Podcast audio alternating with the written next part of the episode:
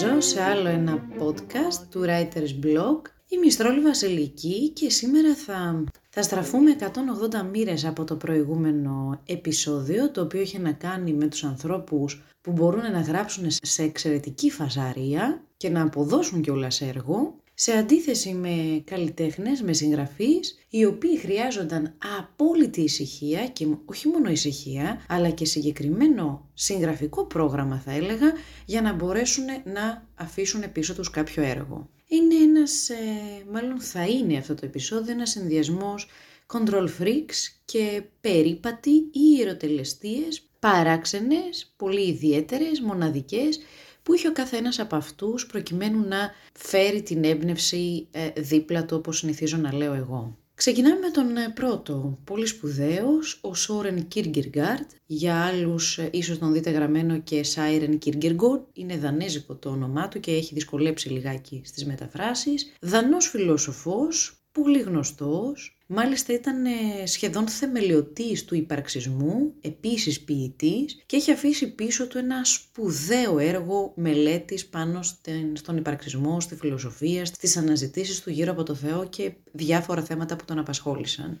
Όποιος λοιπόν γνωρίζει το έργο του θα πει πολύ καλά έκανε και έβαλε πρόγραμμα γιατί εφόσον δεν μπορούσε να συγκεντρωθεί διαφορετικά, κοιτάξτε τι μεγαλείο θα χάναμε αν ο ίδιος δεν μπορούσε να συγκεντρωθεί και να φτιάξει ένα πρόγραμμα για τον εαυτό του. Ξεκινάμε με τα λιγότερο παράξενα. Ο Κίρκεργαρντ είχε δύο βασικούς σκοπούς σε αυτή τη ζωή. Το γράψιμο και το περπάτημα, τους περιπάτους. Συνήθως έγραφε το πρωί. Έκανε ένα διάλειμμα και έβαζε πλώρη για έναν μεγάλο περίπατο μέσα στην Κοπενχάγη. Φανταστείτε μέρη, έτσι. Το μεσημέρι και έπειτα γυρνούσε στο γράψιμο του για το υπόλοιπο της ημέρας, μέχρι αργά το βράδυ. Στους περιπάτους του ερχόταν οι πιο καλές ιδέες, όπως συνήθιζε να λέει, και μερικές φορές βιαζόταν τόσο να τις γράψει, που επιστρέφοντας σπίτι έγραφε όρθιος μπροστά στο γραφείο του, φορώντας ακόμη το καπέλο του και βαστάζοντας τον μπαστούνι ή την ομπρέλα του. Καταλαβαίνετε λοιπόν πόσες εικόνες δημιουργούνταν με ένα περίπατο, πόσους ανθρώπους συναντούσε, πόσα πράγματα στο δρόμο του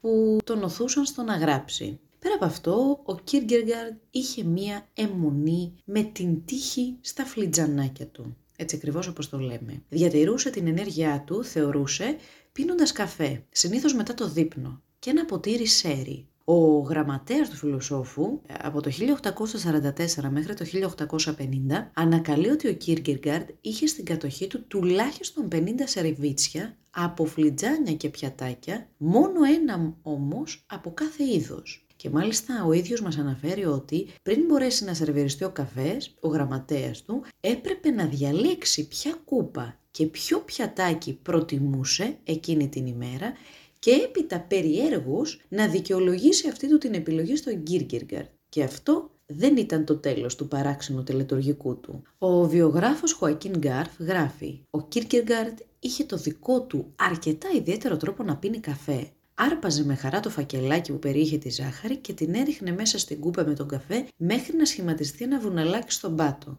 Μετά έχινε τον απίστευτα δυνατό σκέτο καφέ, διέλυε αργά την άσπρη πυραμίδα. Η διαδικασία έχει ολοκληρωθεί μόλις αυτό το ερεθιστικό ιδιαίτερο παρασκεύασμα εξαφανιζόταν στο στομάχι, όπου το αν, ε, αναμειγνιόταν με το σέρι προκειμένου να παράγουν επιπλέον ενέργεια και να τη στείλουν προς τα πάνω στον εγκέφαλο που ήδη έβραζε και κόχλεζε. Αυτός ήταν ο τρόπος του να διατηρεί τον εγκέφαλό του σε επαγρύπνηση. Φυσικά αυτή ήταν μια προσωπική ιεροτελεστία, ένα τελετουργικό του Κίρκεργαρτ. Και προς Θεού δεν θα σας βάλουμε τώρα να ψάχνετε σέρι να πιείτε γιατί όπως και να έχει ήταν παραγωγικός, γιατί γιατί είχε κάνει πιο πριν τον περίπατό του και είχε δει πάρα πολλές εικόνες. Εκείνο να κρατήσετε. Πάμε σε ένα λιγάκι πιο αυστηρό συγγραφικό πρόγραμμα και στον Τόμας Μαν. Οι περισσότεροι τον γνωρίζουμε από το μεγαλειώδες έργο του «Το Μαγικό Βουνό». Για να γράψει όμως αυτό και τα υπόλοιπα έργα του, ο ίδιος ακολουθούσε ένα πολύ αυστηρό πρόγραμμα. Μάλιστα, στο το πρόγραμμά του ήταν τόσο αυστηρό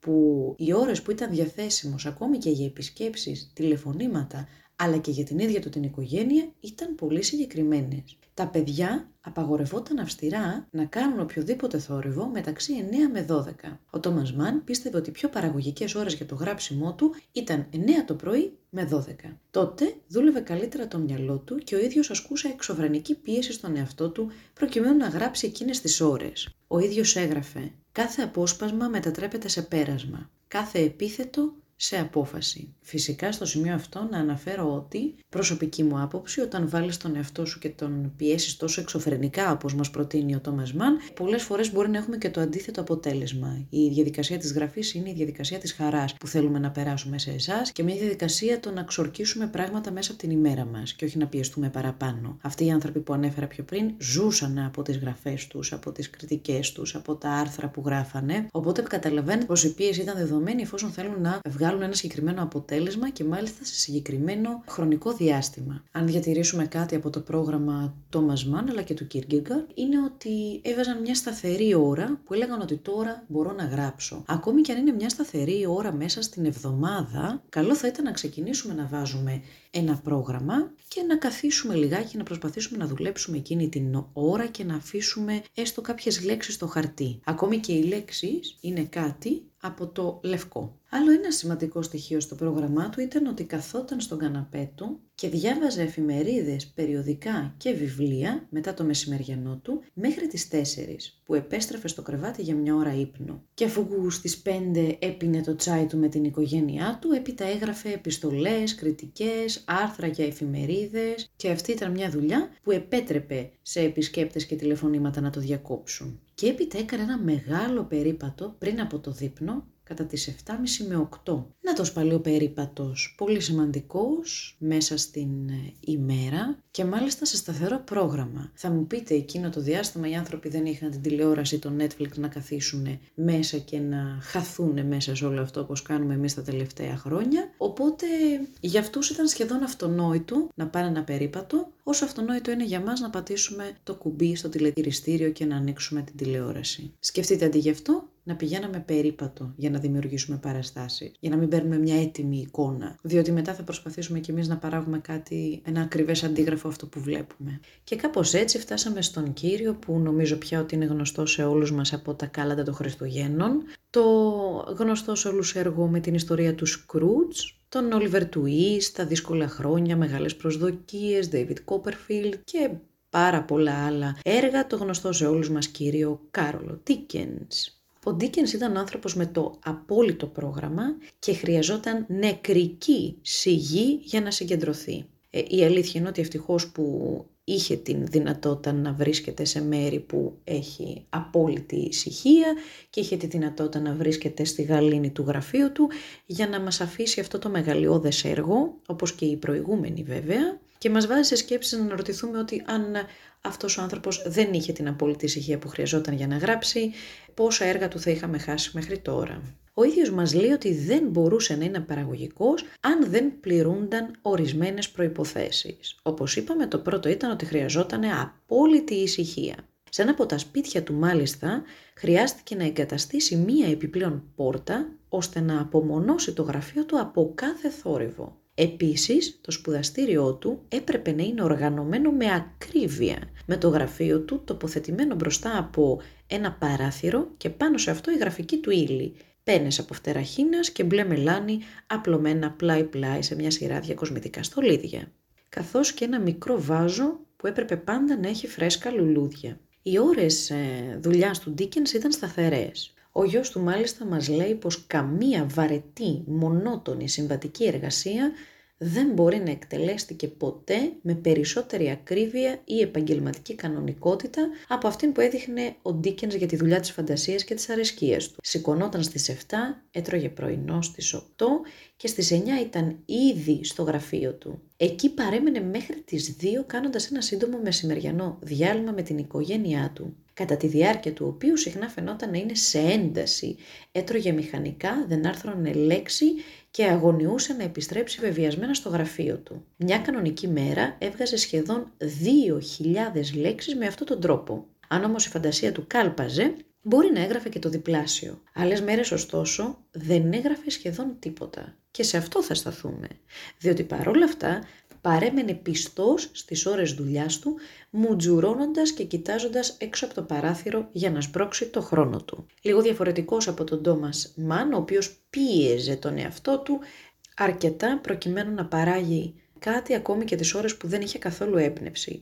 Ο Ντίκενς μας λέει ότι καθόταν με τις ώρες κοιτάζοντας έξω από το παράθυρο, προσπαθώντας να φέρει την έμπνευση μέσα του. Ακριβώς στις δύο, ο Ντίκενς, όπως και οι άλλοι δύο που αναφέραμε, άφηνε το γραφείο του για ένα ζωηρό τρίωρο περίπατο στους εξοχικούς δρόμους, στα περίχωρα του Λονδίνου, συνεχίζοντας να σκέφτεται την ιστορία του και καθώς το περιέγραψε, να ψάχνει για κάποιες εικόνες πάνω στις οποίες θέλει να χτίσει. Όπως έχω αναφέρει και οι τρεις αυτοί συγγραφείς που μας άφησαν ένα τόσο σπουδαίο έργο, είχαν τη δυνατότητα να κάθονται με τις ώρες στο γραφείο τους γιατί τους το επέτρεπε η κοινωνική τους θέση και επειδή αυτό ήταν και το βασικό τους επάγγελμα. Εμείς από αυτές τις ε, ιστορίες των ανθρώπων του προγράμματος θα κρατήσουμε τους πολύ όρους περιπάτους, την έμπνευση από τη φύση τις εικόνες που δημιουργούνται κοιτάζοντας έξω από το παράθυρο και το ότι όπως ε, ανακαλύψαμε και οι ίδιοι έπεφταν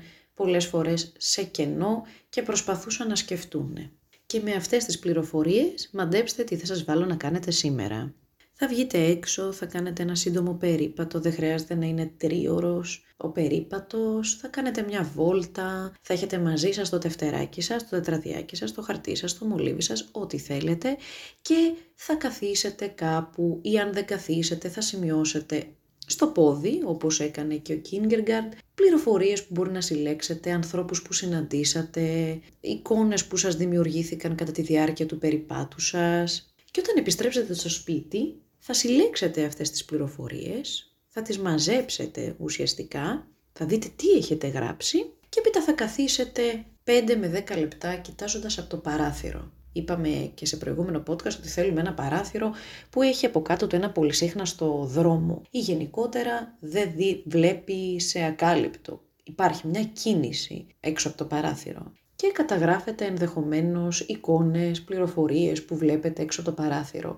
Είτε είναι από το πιο απλό, ο καιρός, πώς είναι σήμερα, το περιγράφετε, είτε από κάποιον περαστικό ή ένα αυτοκίνητο ή έναν ήχο ή οτιδήποτε σας κάνει εντύπωση από αυτό που βλέπετε απέναντί σας έξω από το παράθυρο. Θα μαζέψετε αυτές τις πληροφορίες και θα δείτε ότι είναι ένα ικανοποιητικό υλικό και μάλιστα ήδη έχουν δημιουργηθεί σίγουρα και δύο χαρακτήρες. Αν όχι δύο, τουλάχιστον ένας. Κάποιον που συναντήσατε ή αν δεν συναντήσατε κάποιον, κάποιες πληροφορίες που θα μπορούσαν να χτίσουν έναν ήρωα ή έναν χαρακτήρα. Και θα ξεκινήσετε προσπαθώντας να δημιουργήσετε μία ιστορία. Extra challenge, νομίζω ότι είμαστε στο σημείο που μπορώ να βάλω ένα βαθμό ε, δυσκολίας σε αυτό που θα κάνετε. Η ιστορία σας θα ξεκινάει ανάποδα, δηλαδή από το τέλος. Και το τέλος θα έχει τη φράση και έτσι έριξε το ξύδι μέσα στην πανιέρα. Αυτά από εμένα για εσάς σήμερα. Εύχομαι να απολαύσατε και αυτό το επεισόδιο. Βρίσκομαι πάντα στη διάθεσή σας και μπορείτε να μου στέλνετε στο vasostrolipapaki.gmail.com Εύχομαι καλές γραφές και τα λέμε στο επόμενο podcast.